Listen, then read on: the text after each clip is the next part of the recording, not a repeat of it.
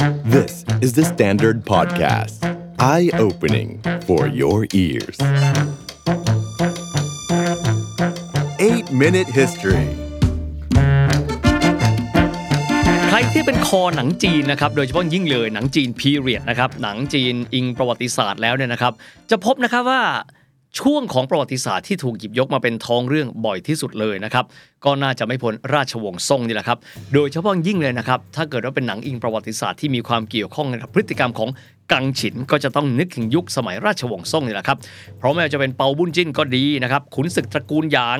งัดหุย มังกรหยก ลูกมังกรหยกนะครับรวมถึงวรรณกรรมที่ยิ่งใหญ่ที่สุดของจีนนะครับหนึ่งใน 4 ก็คือสองกัง หรือว่าวีรบุรุษเขาเหลียงซานที่ชื่อจีนว่าสวยหูจ้วนก็ล้วนแต่มีท้องเรื่องเป็นราชวงศ์ซ่งด้วยกันทั้งหมดเลย จะสังเกตนะครับว่ายุคนี้เองครับเรื่องของการค้า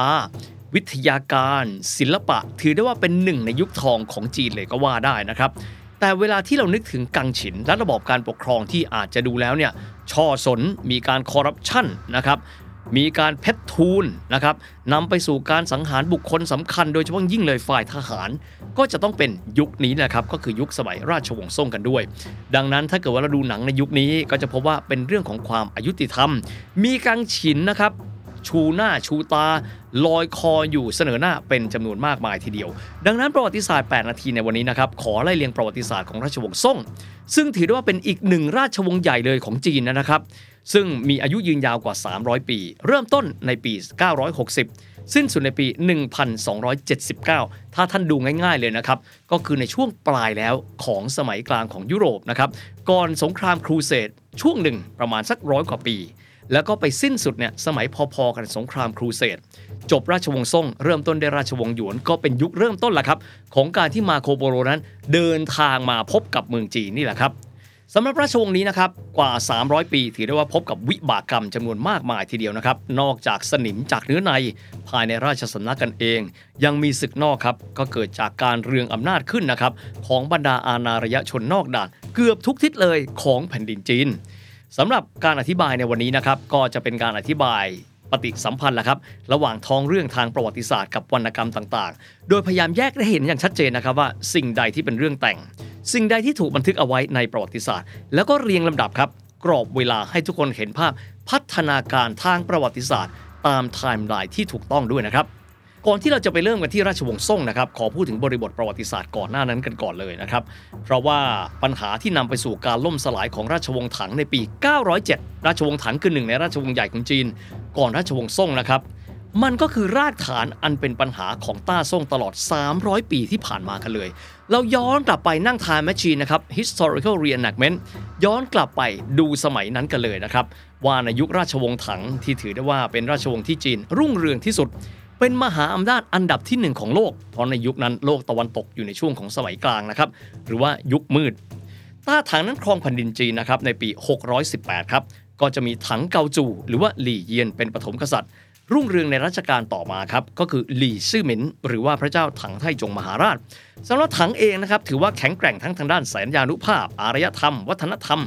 การค้าประเทศรอบข้างต้องสวามิภักดิ์ จนแทบไม่มีภัยคุกคามหนักๆ จากอาณาระยะชนกันเลยนะครับอยากให้ทุกท่านมาทำความเข้าใจครับกับระบบการกระจายอำนาจทางการทหารของต้าถังครับที่มีชื่อระบบเสียตู้สื่อจำไว้นะครับ เสียตู้สื่อ ชื่อนี้มีความสำคัญครับ เพราะว่ามันก็คือรากฐาน ของความล้มเหลวของราชวงศ์ซ่งก็คือต่อมากันด้วย ระบบนี้เสียตู้สื่อแปลว่าอะไรครับ ก็คือระบบที่รัฐบาลส่วนกลาง หรือว่าฉางอันนั้นให้อิสระนะครับ ให้บรรดาแม่ทัพและออกในพื้นที่ต่างๆ สามารถมีอิสระและควบคุมการดูแลทหารของตัวเอง และชายแดนได้อย่างเต็มที่ ด้วยบารมีและความแข็งแกร่งของส่วนกลางนะครับก็คือราชธานีฉางอัน ก็เลยไม่จำเป็นต้องมีความหวาดกลัวต่อการแข่งข้อของพื้นที่ต่างๆ ซึ่งมีอำนาจทางการทหารแบบค่อนข้างจะเบ็ดเสร็จในแต่ละพื้นที่จวบจนปลายรัชสมัยครับที่จักรพรรดิส่วนกลางนั้นอ่อนแอ ราชสำนักไม่เหมือนเดิมอีกต่อไปครับ โดยเฉพาะอย่างยิ่งเลยกบฏที่มีชื่อว่ากบฏอันลุซัน ในรัชสมัยของพระเจ้าถังหมิงขวาง หรือว่าหลี่หลงจีในฉางอัน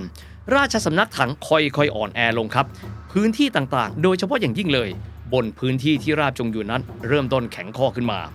สองกลุ่มใหญ่นัดที่ราบจงหยวนครับก็คือกลุ่มของจูเวินและหลี่เคอหยง ทั้งสองนั้นชิงความเป็นใหญ่ครับ โดยจูเวินนั้นจับพระจักรพรรดิองค์สุดท้ายสู่การสังหารนะครับถังไอตี้สถาปนาตนเป็นจักรพรรดิกันด้วย พื้นที่อื่นแน่นอนครับ ไม่ยินยอมก็ตั้งตนเองครับ เป็นเจ้าสถาปนาราชวงศ์ต่างๆ จนกลายเป็นยุคที่มีชื่อว่า อู่ไต้สือกัว หรือว่ายุค 10 อาณาจักรตะลุมบอลกันไปไปมาๆนะครับกินเวลายาวนาน 5-60 ปี ตั้งแต่ปี 907 อันเป็นปีแห่งการล่มสลายของราชวงศ์ถังเป็นต้นมา ในปี 960 ครับ เจ้าคงยินซึ่งเป็นหนึ่งในขุนพลคนสำคัญของยุคดังกล่าวครับ ได้มีการสถาปนาตนเองนั้นเป็นจักรพรรดิพระองค์ใหม่ และได้มีการใช้กำลังที่ตัวเองมีในการผนึกแผ่นดิน ซึ่งมีการแตกกระจัดกระจายออกไปเป็นส่วนหนึ่งนั้น รวมกันมาเป็นแผ่นดินเดียวกัน ในปีคริสตศักราช 960 และในขณะที่อยู่ในราชสมบัติในช่วงเริ่มต้นนะครับจักรพรรดิเจ้าคงยินได้มีการปราบปรามรัฐต่างๆ ไม่จะเป็นจิ้งหนานนะครับโฮสู หนานถัง หนานฮั่นจนเป็นผลสำเร็จ และสามารถที่จะนำแผ่นดินจีนรวมกันออกมาเป็นหนึ่งได้เป็นผลสำเร็จ ต้องบอกนะครับว่าราชวงศ์ซ่งนั้นถือว่าปี 960 ครับ เป็นปีเริ่มต้น และสำหรับราชวงศ์นี้สำคัญมากๆครับ เป็นราชวงศ์ที่มีประวัติศาสตร์ค่อนข้างสับสน ขอพูดกว้างๆแล้วกันว่า ตลอดช่วง 300 กว่าปีนั้น มีการแบ่งออกเป็น 2 ช่วง คือราชวงศ์ซ่งเหนือ รวมทั้งสิ้น 167 ปี มีจักรพรรดิ9พระองค์ ต่อมาครับก็คือราชวงศ์ซ่งใต้ ซึ่งครองราชสืบมาอีก 152 ปี จุดจบของราชวงศ์ซ่งทั้งหมดก็คือจุดจบของซ่งใต้นั้นคือปีคริสตศักราช 1279 รวมทั้งหมดเลยทั้งซ่งเหนือและซ่งใต้ที่เดี๋ยวจะอธิบายต่อไปนั้นสิริรวมครองแผ่นดินจีน 319 ปี และพบกับความท้าทายตลอดเวลากันด้วย เราไปกันที่ซ่งเหนือกันก่อนนะครับ หลังจากการรวมแผ่นดินเป็นหนึ่งแล้วปฐมจักรพรรดิเจ้าคงยิ่นครับ ซึ่งมีพระนามในการครองราชว่า ซ่งไทจู่ทรงมองขุนพลผู้ร่วมบุกเบิกแผ่นดิน ด้วยความไม่ไว้วางพระราชาฤทัยอย่างที่สุด พระองค์เชื่อนะครับว่าระบบที่ราชวงศ์ถังวางเอาไว้ คือเสียตู้สือนั้น คือการกระจายอำนาจทางทหาร ให้กับอ๋องกับเจ้าเมืองนั้น มีข้อเสียครับ ต่อการรักษาพระราชอำนาจของตัวพระองค์เอง จึงได้มีการจัดงานเลี้ยงขึ้น เชิญบรรดาขุนศึกผู้บุกเบิกแผ่นดินนั้นมาร่วมกัน และประกาศสิ่งที่พระองค์มีในใจออกมาอย่างชัดแจ้ง นั่นคือ หากว่ากำลังทหารยังอยู่ในมือของพวกท่านทุกคน แล้วเราจะปกครองแผ่นดินได้อย่างสบายใจได้อย่างไร ดังนั้นเราขอให้ทุกคนคืนกำลังทหารกลับคืนสู่มือเรา แล้วเราจะให้พวกท่านดำรงชีวิตอย่างสุขสบาย จวดจนลมหายใจสุดท้าย นี่ก็คือการประกาศการรวมศูนย์อำนาจนั้นเข้าส่วนกลางอย่างเข้มงวดที่สุด เพื่อความมั่นคงของราชบัลลังก์ของสกุลเจ้านี่แหละครับ ดังนั้นครับระบบเสียตู้สือ ที่มีประสิทธิภาพในการรับมือกับการรุกรานอารายชนในสมัยทันก็เลยถูกยกเลิกไปโดยปริยาย มองในแง่ของสกุลเจ้าผู้ปกครองครับ มันคือระบบที่มีความมั่นคงต่อตัวเขาเอง แต่มองในแง่ความมั่นคงของแผ่นดินจีน ท่ามกลางบริบทที่อาณารยชนเผ่าต่างๆ กล้าแข็งเรืองอำนาจขึ้นอย่างมากแม้จะเป็นชิตันทางตอนเหนือ ที่กินพื้นที่ตั้งแต่คาบสมุทรเกาหลีตอนบนนะครับตอนเหนือของกำแพงเมืองจีน จงหยวนบางส่วน จนกระทั่งถึงมองโกเลียตอนในในบางส่วน ดังนั้นครับ ชิตันทางตอนเหนือจึงได้มีการรวมอาณาจักรสถาปนาตนนั้น เป็นราชวงศ์เหลียว ดังที่เราจะเคยได้ยินนะครับ เยลู่อาเป่าจี คือปฐมกษัตริย์ของราชวงศ์ต้าเหลียว ซึ่งก็ปกครองพื้นที่ของตัวเองนอกด่านต่อไป นอกจากนี้ยังมีอาณารยชนสี่เสียทางตะวันตก จุรเชน หรือหนุ่ยเจินหรือว่าแมนจูโบราณ อยู่ตะวันออกเฉียงเหนือของจีนอีกด้วย ระบบการรวมศูนย์อำนาจ และระบบที่ราชสำนักนั้นไม่ไว้วางใจขุนนางฝ่ายบู๊มันทำให้กองกำลังต้าซ่งอ่อนแอครับ สิ่งนี้เองต้าซ่งเองก็จะต้องรับผลของมันในรัชสมัยถัดๆไป จนกลายเป็นสิ่งที่อัปยศช่วงหนึ่งของประวัติศาสตร์ชาวจีนฮั่นเจ้าคงยิ่นประถมกษัตริย์ครับ หรือว่าซ่งไทจู ครองราชยาวนาน 16 ปี 960 ถึง 976 จึงสวรรคต รัชสมัยต่อมาพระอนุชาของพระองค์คือเจ้ากวงอี้ หรือว่าซ่งไทจง ครองราชยาวนานต่อมาอีก 21 ปี ยุคสมัยที่ 2 หรือว่าซ่งไทจงนะครับเจ้ากวงอี้ ชาวชิตันและชาวซีเซียครับซึ่งปัจจุบันก็อยู่ที่มณฑลกานซูหนิงเซียเนี่ยนะครับแข็งแกร่งมากขึ้น ชาวซีเซียรุกรานพื้นที่ของต้าซ่งและสามารถช่วงชิงพื้นที่ของซ่งได้ 16 อำเภอด้วยกัน ต้องบอกกันนะครับว่าอำเภอเขากับอำเภอเราเนี่ยไซส์ใหญ่ไม่เท่ากันนะครับอำเภอของเขาเนี่ยอาจจะใหญ่เท่ากับหลายจังหวัดของเราเนี่ยรวมกัน นักรบที่ซ่งไทจู่และซ่งไทจงส่งไปรบครับหนึ่งในนั้นคืออดีตแม่ทัพฝีมือดีนะครับแห่งอาณาจักรเป่ยฮั่น ซึ่งต่อมาก็กลายเป็นส่วนหนึ่งราชวงศ์ซ่งนี่แหละครับ มีนามว่าหยางเย่หลายคนได้ยินชื่อ คุ้นๆนะ ท่านก็คือบรรพบุรุษนะครับของวีรชนตระกูลหยางที่มีการสร้างเป็นหนังจีนกันหลายเวอร์ชันนี่แหละครับสำหรับหยางเย่ท่านนี้ครับท่านมีตัวตนจริงในประวัติศาสตร์นะครับท่านก็เกิดในยุคนะครับทศวรรษที่ 920 930 ครับจริง ๆ แล้ว ท่านถือได้ว่าเป็นหนึ่งในขุนพลของฝ่ายตรงข้ามกันกับเจ้าคงยิ่น ในช่วงเวลาที่เจ้าคงยิ่นนั้นรวมแผ่นดินเป็นหนึ่งกันด้วย แต่ต่อมาหันกลับมารับใช้ต้าซ่ง และหันกลับมาใช้แซ่หยางสำหรับหยางเย่ตามประวัติศาสตร์แล้วครับได้รับการแต่งตั้งเป็นแม่ทัพออกไปรบกับต้าเหลียวหรือชิตันทางตอนเหนือของต้าซ่ง โดยเฉพาะบริเวณด่านเยี่ยนเหมินมณฑลสานซี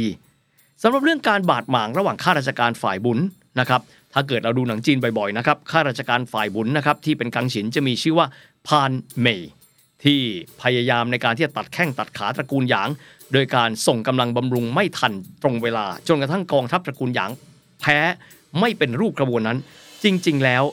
มีอยู่จริงนะครับ คือความขัดแย้ง ระหว่างข้าราชการฝ่ายทหารของหยางเย่หรือตระกูลหยาง กับกังฉินพานเมยแต่ในความเป็นจริงอาจจะไม่ได้มีรสมีชาติเท่ากันกับที่เราเห็นในหนังก็ได้ ไหนๆคุยถึงเรื่องข้าราชการฝ่ายบุญในราชสำนักต้าซ่งนะครับ ขอพูดถึงหนึ่งในระบบที่ถูกต้าซ่งหรือฟื้นขึ้นมาใหม่ นั่นก็คือระบบการสอบเข้ารับราชการในราชสำนัก ที่เรารู้จักกันในนามของจอหงวนนั่นแหละครับต้องบอกนะครับว่าระบบจอหงวนนั้นไม่ได้ถูกนำมาปฏิบัติใช้อย่างต่อเนื่องนะครับ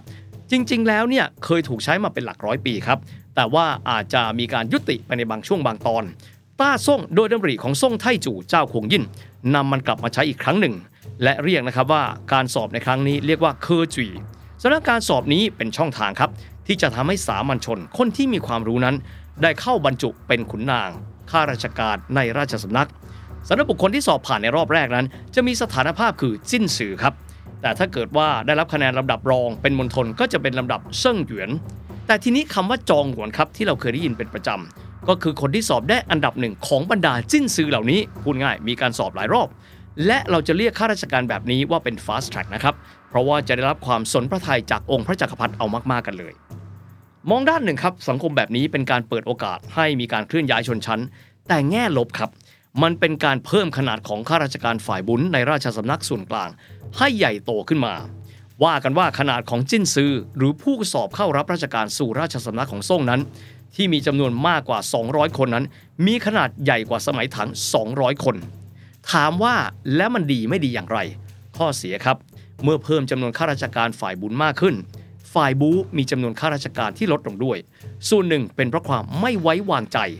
ของราชสำนักที่มีต่อข้าราชการฝ่ายบูดังนั้นเรื่องการทำงานของหยางเย่หรือว่า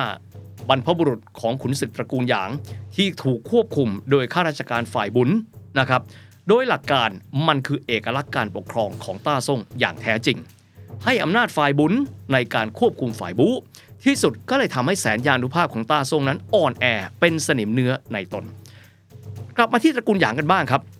หยางเย่คนนี้ตามวรรณกรรมว่ากันนะครับว่ามีบุตรชาย 7 คน เกิดต่นางเสือไซหัว และทั้ง 7 นั้นล้วนเป็นนักรบ แต่ครั้งที่รบซีเซียไป 7 กลับมา 6 เพียงแค่คนเดียว อันนี้คือตามวรรณกรรมนะครับ แต่ตามประวัติศาสตร์ครับ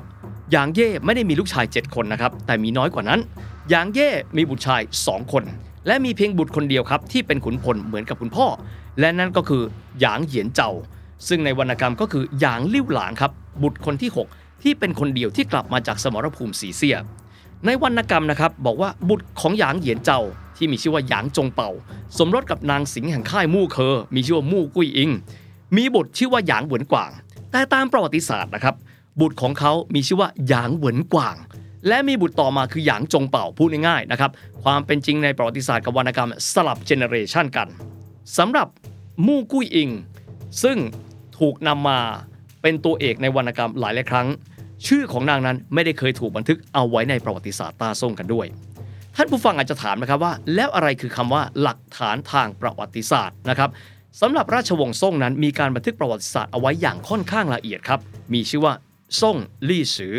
เป็นธรรมเนียมเลยครับ ที่จะมีอาลักษ์มีการบันทึกประวัติศาสตร์เอาไว้โดยละเอียดลำดับหนึ่งเลย ผู้ที่เก็บรักษาบันทึกทั้งหมดเอาไว้คือขุนนางของราชวงศ์นั่แหละครับ ต่อมาก็จะเป็นอาลักษ์เอกแห่งราชวงศ์หยวน ก็คือหลังจากซ่งก็จะเป็นราชวงศ์หยวน บันทึกเหล่านี้ถูกส่งต่อมาเรื่อยๆนะครับจากนั้นก็จะถูกส่งต่อให้กับอาลักษ์แห่งราชวงศ์หยวนที่มีชื่อตำแหน่งว่าอาถูหลูแล้วก็จะมีการเก็บรักษาเอาไว้ ถูกศึกษาโดยนักประวัติศาสตร์รุ่นต่อๆมา ดังนั้นพวกเราจึงพอที่จะมีหลักฐานการบันทึก เพียงพอระดับหนึ่งที่จะทราบได้ว่า สิ่งใดคือสิ่งที่ถูกแต่งเติมโดยวรรณกรรม และสิ่งใดคือสิ่งที่มีหลักฐานบันทึกเอาไว้ในประวัติศาสตร์อย่างแท้จริงครับถัดจากซ่งไทจู่เป็นซ่งไทจง ก็เข้าสู่แผ่นดินต่อมาคือซ่งเจินจงครับปกครองแผ่นดิน 25 ปี ยุคนี้ไม่ได้เป็นยุคท้องเรื่องนะครับของวรรณกรรมและหนังจีนสักเท่าไหร่ แต่ยุคสมัยถัดมาครับถูกนำไปเป็นท้องเรื่องนะครับของวรรณกรรมที่มีชื่อว่า เป่าบุญจิน นั่นก็คือรัชสมัยของพระเจ้าซ่งเหรินจง ถือเป็นจักรพรรดิที่ครองราชยาวนาน 41 ปีแล้วนะครับ ระหว่างปีคริสตศักราช 1022 ถึง 1063 ก็คืออีกนิดเดียวก็จะเป็นสงครามครูเสดครั้งที่หนึ่งแล้ว พระองค์ถือเป็นพระจักรพรรดิที่ดีที่สุดพระองค์หนึ่งของต้าซ่งบุคลิกอ่อนโยน มีเมตตา หนักแน่น เข้มแข็ง รัชสมัยของพระองค์ว่ากันว่ามีข้าราชการน้ำดี ที่ถูกพูดถึงว่าเป็นสัญลักษณ์แห่งความเป็นธรรม และนั่นก็คือเปาเจิง ที่เรารู้จักกันในนามของเป่าบุญจิ้นนี่แหละครับสำหรับในแง่ประวัติศาสตร์แล้วครับเปาเจิงท่านนี้มีตัวตนจริงในประวัติศาสตร์ครับท่านเกิดในปีคริสตศักราช 999 ครับแล้วก็ถึงแก่สัญญกรรมในปี 1062 ดำรงตำแหน่งเป็นผู้ว่าการเมืองหลวงต้าซ่งก็คือไข่เฟิง เป็นสัญลักษณ์แห่งความยุติธรรม จนถูกนำมาสร้างเป็นหนังนี่แหละครับ คุณนางดีตงฉินคงจะอยู่ไม่ได้นะครับ หากว่าประมุขของแผ่นดินนั้นเป็นทุรชน ดังนั้นจึงอนุมานได้ว่า บันทึกของพระเจ้าซ่งเหรินจง คือหนึ่งในจักรพรรดิที่ดีมีเมตตา ก็คงจะไม่ผิดจากความเป็นจริงนักสักเท่าไหร่ ส่วนที่ว่าจะมีหวังเฉาหมาหั่นจางหลงเจ้าหูกงซุนเชอะจันเจ้าเป็นเจ็ดบุรุษไคฟงจริงหรือไม่ สิ่งนี้มิได้มีการบันทึกเอาไว้นะครับในในคุยถึงจักรพรรดิที่ดีอย่างซ่งเหรินจงไปแล้วนะครับ เรามามองมิติทางด้านสังคม วิทยาการ ศิลปะของต้าซ่งกันบ้าง ยุคนี้ครับ สมัยต้าซ่งถือได้ว่าเป็นอีกหนึ่งยุคของการก้าวกระโดดของศิลปะวัฒนธรรม วิทยาการและวิทยาศาสตร์ของจีนก็ว่าได้ การค้า ผ้าไหม เครื่องปั้นดินเผา ถูกพัฒนาอย่างมากมายในยุคต้าซ่งนี้ด้วยครับสำหรับรัชสมัยถัดมาจากซ่งเหรินจงครับ ก็เป็นซ่งอิงจงเฉินจง และเจ๋อจงครับสามรัชสมัยนี้ไม่ได้ถูกนำมาเป็นท้องเรื่องของวรรณกรรมสักเท่าไหร่เลย แต่ยุคสมัยถัดมาครับคือยุคสมัยของซ่งหุยจง จักรพรรดิพระองค์ที่ 8 ของต้าซ่ง ยุคนี้ครับเป็นเหมือนยุคที่ปัญหาทั้งนอกและในปะทุขึ้นมาอย่างมโหฬารเป็นยุคที่นำไปสู่ความอัปยศที่สุดของแผ่นดินจีน และในช่วงพระโอรสของพระองค์ คือช่วงที่อัปยศที่สุดครั้งหนึ่งของแผ่นดินจีน นั่นก็คือปรากฏการณ์ที่เรียกกันว่าสักการาชจิ้งคัง ซึ่งเป็นที่มาของตัวละครเอก 2 ตัวในวรรณกรรมมังกรหยกเซ่อเตี้ยวอิงสงจวน บทประพันธ์ผู้สายร้ายตะเข็บของนักประพันธ์ชื่อดังชาวฮ่องกง หรือว่ากิมหยง ส่วนรัชสมัยทั้งสองนี้ซ่งหุยจงและซ่งชินจง เป็นท้องเรื่องของวรรณกรรมเรื่องอะไรกันบ้าง เดี๋ยวตอนหน้าเรามาไล่เรียงกันครับ